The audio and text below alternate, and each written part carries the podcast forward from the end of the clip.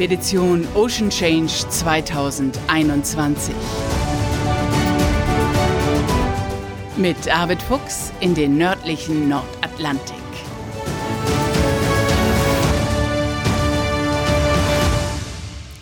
Moin und herzlich willkommen zur 16. Folge unseres Podcasts Expedition Ocean Change. Hier ist Bärbel. Arvid ist mit der Dagmar Orn inzwischen in Reykjavik eingetroffen. Und Reykjavik, das ist das letzte Ziel der diesjährigen Expedition Ocean Change. Doch es ist keineswegs das Ende der Expedition, denn die setzt Arvid ja im kommenden Jahr fort. Die Dagmar Orn, die bleibt dort sicher verteut im Hafen liegen aber die Wege der Crew, die trennen sich nun in den kommenden Tagen. Das hat Arvid mir heute Abend in aller Ruhe erzählt in einer neuen Podcast-Folge, die wir für euch aufgenommen haben. Und dabei sind echt erstaunliche Themen auf den Tisch gekommen. Also ihr dürft gespannt sein. Eins will ich euch noch sagen, den Podcast, den gibt es auch weiterhin. Wir halten euch hier weiterhin auf dem Laufenden, wie Arvid diese Expedition aufbereitet, wo ihr Arvid erleben könnt, wie er die kommende Expedition vorbereitet. Und es gibt ja so viele Themen, die ich mit Arvid rund um diesen großen Komplex Ocean Change besprechen kann. Also ich freue mich darauf, dass wir jetzt vielleicht noch ein bisschen mehr Muße haben, um uns diesen Themen zu widmen. Aber jetzt geht's erstmal nach Reykjavik und diesmal direkt an Bord der Dagmar On. Moin Arvid, das letzte Ziel ist erreicht. Ihr seid in Reykjavik. Wie, wie geht's dir? Ja, moin Bärbel. Ach, uns geht's eigentlich gut. Also wir sind hier gut angekommen. Heute äh, ist nur einer dieser typischen Herbststürme, ein richtiger Orkan mit 960 Hektopascal. Das ist schon ordentlich äh, niedrig hier. Aber wir liegen sicher im Hafen von Reykjavik, haben hier einen super Liegeplatz zugewiesen bekommen und äh, haben äh, jetzt am Wochenende, da war die Sonne raus, es war schönes Wetter, da haben wir dann die Segel abgeschlagen, alle nochmal gesetzt, weil kein Wind war, so dass sie trocknen konnten. Dann haben wir sie eingepackt gepackt und unter Deck gestaut. Wir haben dann äh, das Großsegel nochmal gesetzt und äh, dann entsprechend ähm, äh, das auch äh, eingepackt. Ja, und seitdem ist das Wetter schlecht, aber jetzt haben wir auch andere Arbeiten zu tun. Also insofern äh, äh, läuft alles so seinen Weg. Aber das ist bestimmt ein gutes Gefühl, dass ihr alles trocken reinholen konntet dann, oder? Und gut und sicher verstauen konntet. Ja, vor allen Dingen, weil wir da auch noch volle Mannschaftsstärke war. Also jetzt, äh, und das ist immer so ein bisschen, schwingt natürlich auch Wehmut mit. Also wenn man weiß, dass irgendwie so eine, ja, ist ja nicht einfach nur eine Etappe, sondern ich sag mal, das ist ja auch ein Stückchen gelebter Biografie, die man dort äh, irgendwie hinter sich lässt. Wir sind fast 100 Tage jetzt unterwegs in äh, diesen arktischen Gewässern und äh, so. Und dann merkt man plötzlich, jetzt ist man in der Zielgeraden, zumindest für dieses Jahr angelangt und man äh, äh, ja, man, man läuft auseinander. Vier Crewmitglieder sind heute nach Hause mhm. geflogen. Morgen fliegt ein weiteres nach Hause und dann sind wir drei Mohikaner. Brigitte, meine Frau und der Bernhard sind noch hier und wir fliegen dann am Sonntagmorgen. Aber wir haben ja ja die Sigga Ragnar, unsere isländische Freundin und Crewmitglied, äh, die uns auch den Liegeplatz besorgt hat, die sich um das Schiff kümmert und äh, die sich richtig freut auch, dass das Schiff hier jetzt den Winter über quasi vor ihrer Haustür liegen bleibt. Also insofern können wir ganz beruhigt loslassen, also ohne irgendwelche Bedenken oder Sorgen. Im Gegenteil, das ist also wirklich ein super Liegeplatz. Ähm, aber es ist dann auch mal gut loslassen zu müssen, um mal irgendwie wieder in eine andere Welt einzutreten. Und äh, ja, es gibt ja auch noch, ja, neben dem Schiff auch andere Dinge im Leben. Echt? Arbeit. Das von dir. Ja. Das hatte ich jetzt nicht gedacht. Ich habe eigentlich gedacht, was ist denn das für ein Gefühl, wenn du, auch wenn Sigger sich liebevoll um Dagmar kümmert, aber was ist das für ein Gefühl, wenn du Dagmar da jetzt zurücklässt? Ach, wenn ich von Bord gehe, dann ist das schon ein eigenartiges Gefühl. Also jetzt so diese Vorbereitung, dass äh, man muss ja ganz viel äh, Froschschutz machen und so weiter, dass hier nichts einfriert und äh, das muss ja irgendwie alles äh, vorbereitet werden. Äh, aber wenn ich dann äh, von Bord gehe und mich das letzte Mal so umdrehe und weggehe, dann ist das schon immer ein eigenartiges Gefühl. Aber äh, Sigger hat ja schon mal eine gesamte Überwinterung im Skorrisbysund in, in Grönland äh, auf das Schiff aufgepasst, wo das eingefroren war und sehr isoliert konditioniert war. Äh, also äh, insofern, es besteht hier keinerlei Anlass, sich irgendwie Sorgen zu machen. Äh, aber aber äh, ja, das, das Schiff so zurückzulassen, das äh, ist dann schon immer irgendwie so ein bisschen so ein Phantomschmerz, den man dann auch empfindet. Wahnsinn. Was darf nicht passieren? Was denkst du? Hoffentlich passiert das nicht, damit alles gut geht. Also in Island mit Arvid, äh, mit mit Arvid sei schon mit äh, Dagmar. Ach, ich bin hier wirklich ganz entspannt. Das ist ja Reykjavik Hafen, das ist ja ein großer Hafen, sehr geschützt. Wir liegen hier an so einem Schwimmponton, äh, der sich also mit der Tide hebt und senkt, so dass wir also auch die Laien nicht kontrollieren müssen ständig. Ähm, nein, ich mache mir da eigentlich keine Sorgen. Also das Schiff äh, liegt hier, das liegt ja auch, wenn es zu Hause in Flensburg ist, liegt es auch wochenlang äh, völlig alleine da, ohne dass jemand hinkommt. Also man muss dem Schiff auch diese Ruhe gönnen, glaube ich, um sich auch von uns äh, zu erholen. Nein, nein, also äh, ich habe da keine Bedenken. Alles mhm. gut.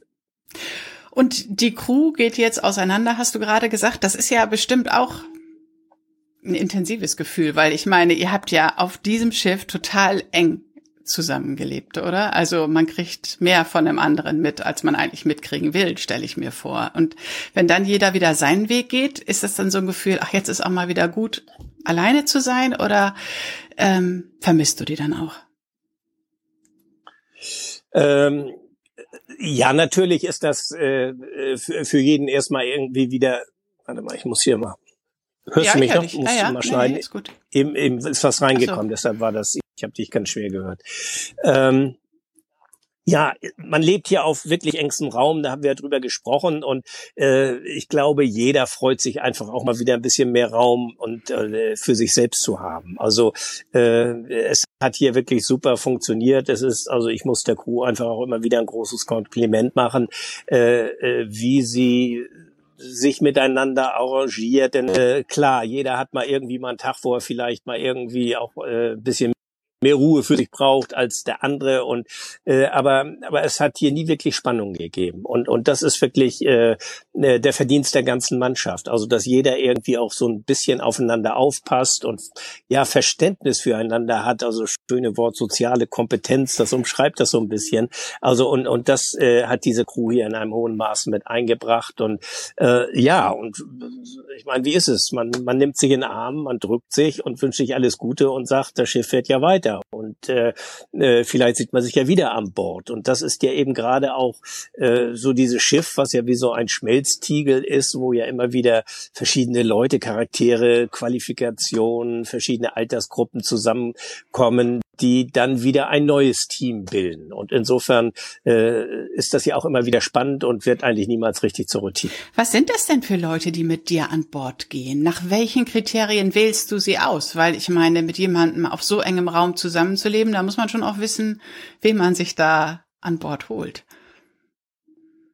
Ja, interessanterweise, ich glaube, da haben wir noch gar nicht drüber mhm. gesprochen, es ist ja eine äh, dominierende Frauenmannschaft gewesen hier. Also wir haben allein vier junge Frauen gehabt. Ja, vier junge Frauen im Alter von äh, 22 Jahren. Brigitte, meine Frau, ist auch mit dabei und äh, zwischendrin war noch Elise da. Also wir sind immer mehr Frauen auf dieser Reise als Männer gewesen. Äh, aber das hat äh, uns Männer nicht gestört und ich glaube, die Frauen hat es auch nicht gestört. Also nein, das ist, äh, ist wirklich äh, ein, ein, ein, ein tolles Team gewesen. Das sind ähm, ja äh, Leute, die anfangen zu studieren oder die auch gerade ihre Bachelorarbeit fertig geschrieben haben aus in Geowissenschaften in ganz unterschiedlichen Bereichen.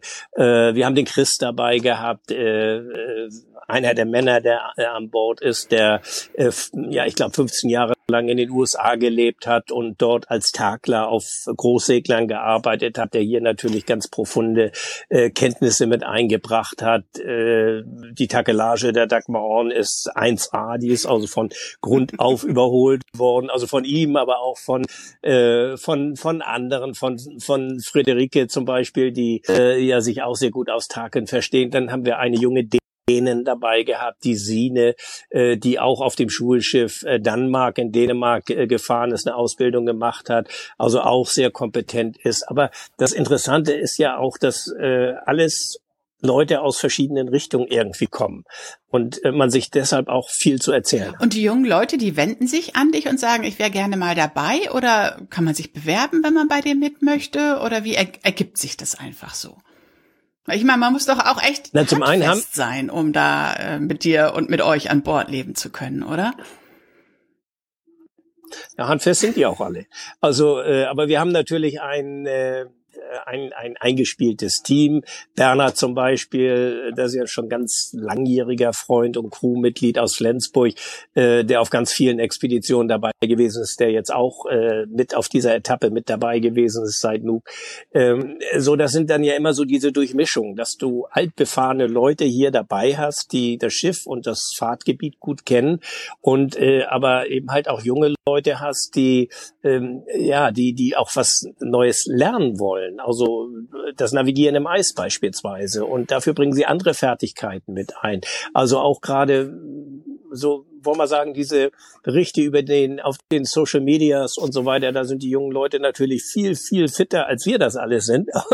Und, und äh, insofern findet da also einfach auch immer so eine Arbeitsteilung statt. Naja, und dann eben halt auch äh, sehr interessiert an, an, an diesen wissenschaftlichen Untersuchungen, die wir durchgeführt haben, äh, wo die ganz engagiert dabei gewesen sind. Also insofern findet so eine Aufgabenteilung statt und jeder profitiert von dem anderen. Ich profitiere von denen genauso wie die von mir profitieren und das macht macht ihr eigentlich auch. Ja, mit jungen Leuten zusammen sein ist immer total toll, finde ich. Und ich finde, ja. Social Media mäßig habt ihr das richtig gut gemacht. Also ihr wart ja andauernd äh, präsent. Ja, das gebe ich gerne weiter. Das Aber das warst nicht du, Weniger oder? Mein Verdienst. Wie geht's denn jetzt weiter?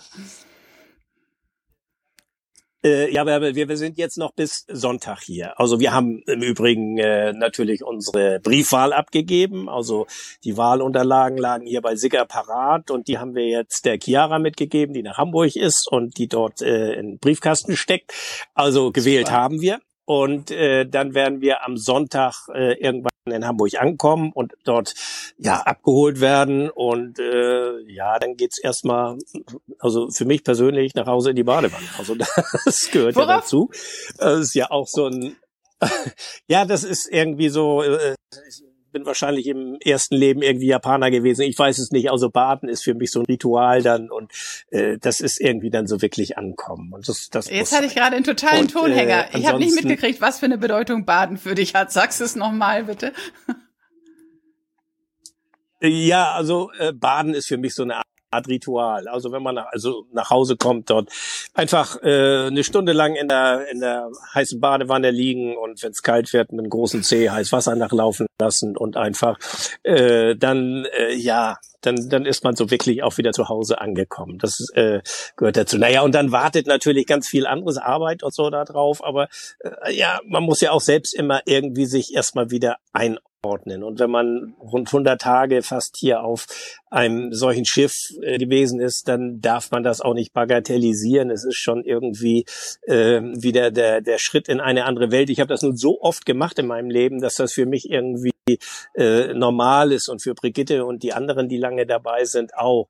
Äh, aber trotzdem muss man sich einfach auch mal ein bisschen äh, den Raum geben, also auch äh, das wieder auf sich wirken zu lassen. Und äh, aber ich freue mich auf all das, was an Arbeit und an sonstigen Dingen auf mich zukommt. Ja, aber das müsste wahrscheinlich auch langsam angehen lassen, oder? Es werden ja auch eine ganze Menge Presseanfragen auf dich zukommen, aber das muss man sich wahrscheinlich auch ein bisschen dosieren, ne?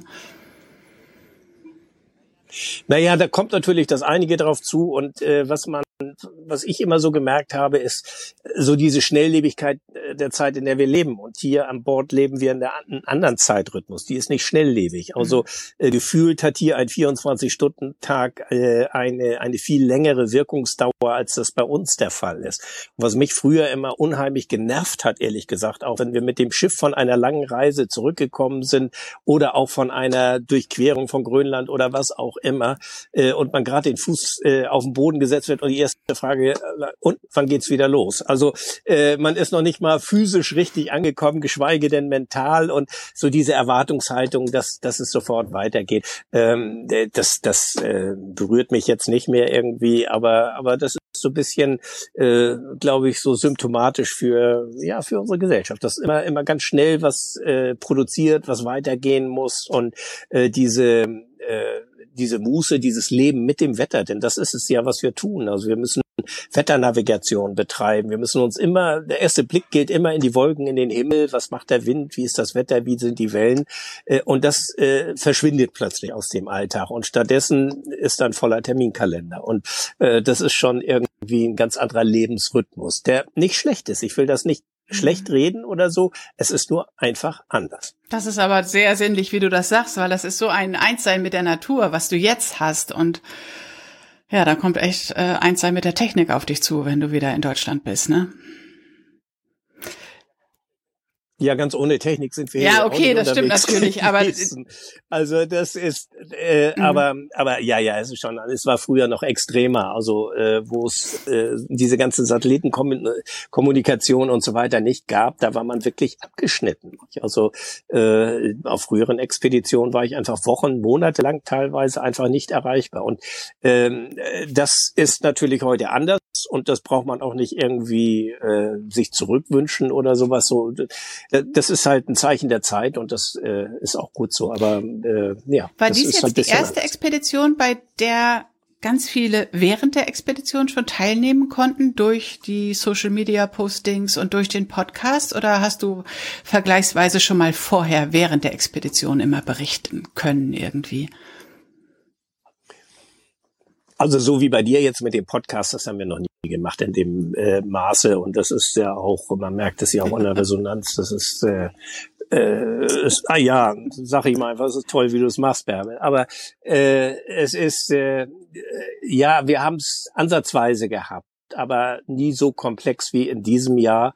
Und äh, das ist auch wirklich, äh, das ist auch wirklich ein Umstand, der gerade den, den jungen Leuten hier an Bord zuzuschreiben ist, die wirklich von sich aus unglaublich kreativ gewesen sind und äh, immer wieder irgendwas gepostet haben und, und, und gemacht haben. Und äh, ja, das, das haben wir in dieser Form hm. vorher noch nicht gemacht. Ja, aber damit warst du sehr modern.